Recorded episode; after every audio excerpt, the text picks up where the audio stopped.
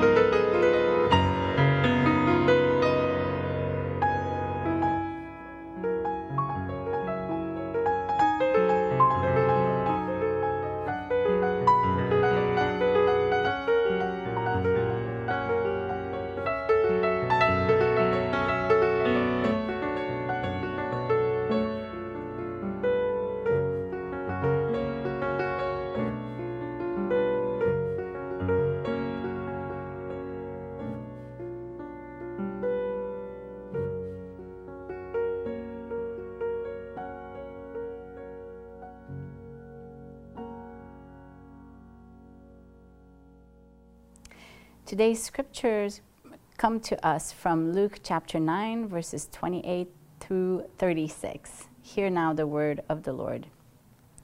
Now, about eight days after these sayings, Jesus took with him Peter and John and James and went up the mountain to pray.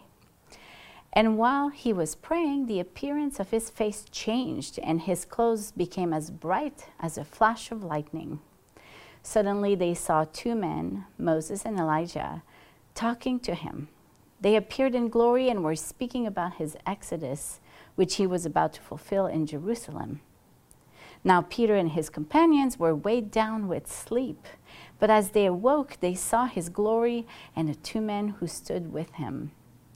Just as they were leaving him, Peter said to Jesus, Master, it is good for us to be here. Let us set up three tents one for you, one for Moses, and one for Elijah, not realizing what he was saying.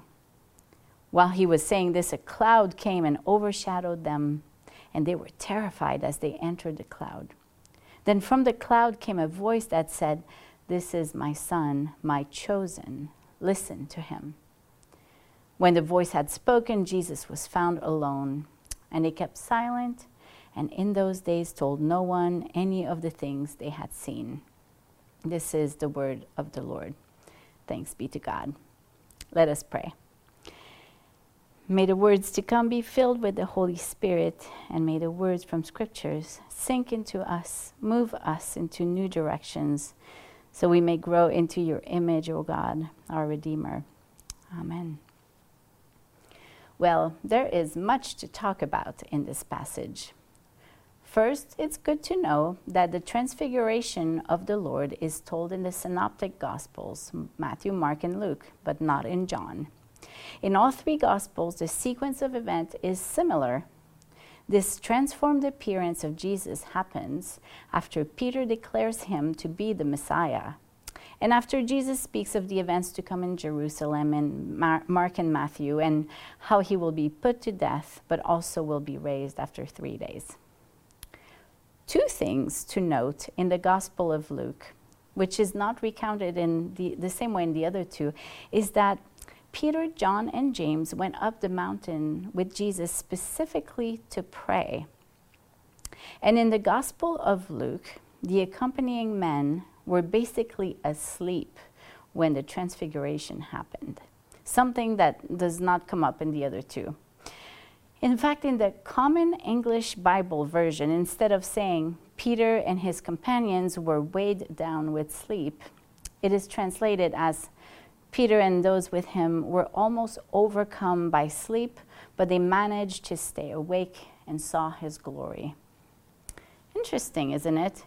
In the Gospel of Luke, we read a few times about staying alert. Luke 21:36 Be alert at all times, praying that you may have the strength to escape all these things that will take place and to stand before the Son of Man. Or Jesus scolds them on the Mount of Olives when they're sleepy. Why are you sleeping? Get up and pray that you may not come into this time of trial. And we might wonder about this drowsiness that these men were in. Think about the scene on this mountain with Jesus suddenly dazzling and so much brightness surrounding the three men. How can they be asleep and working to stay awake through it all? We become very drowsy when our concerns for ordinary things crowd our thinking and judgment. It causes me to wonder what we might be missing that is dazzling around us. I certainly quickly noticed the drivers that cause others to honk and yell out aggressive sentences. I also easily notice the little things that are annoying. I don't receive the correct food order I put in. The Amazon truck is late. The ink in my printer ran out at the wrong time. I'm concerned with ordinary things all the time. But there are times when my eyes see how some things are bright and shiny. In fact, as I was writing this devotion, the light was landing perfectly on this one leaf of one of my houseplants. The plant itself is called an angel wing begonia, and it has silver spots all over. This leaf at that moment was the only one selected by the sun and it was sparkling and glowing next to her other fellow shaded leaves. The sun made that little leaf dazzle like it had been chosen to receive that gift of light. And because I was reflecting on this, I was completely amazed at what was happening before my eyes. I felt awakened to nature, to beauty, and I thank God for allowing my eyes to notice this amazing relationship between a ray of sunshine and a single little leaf, even if it only lasted a few minutes until the sun moved on to other parts of nature to enhance.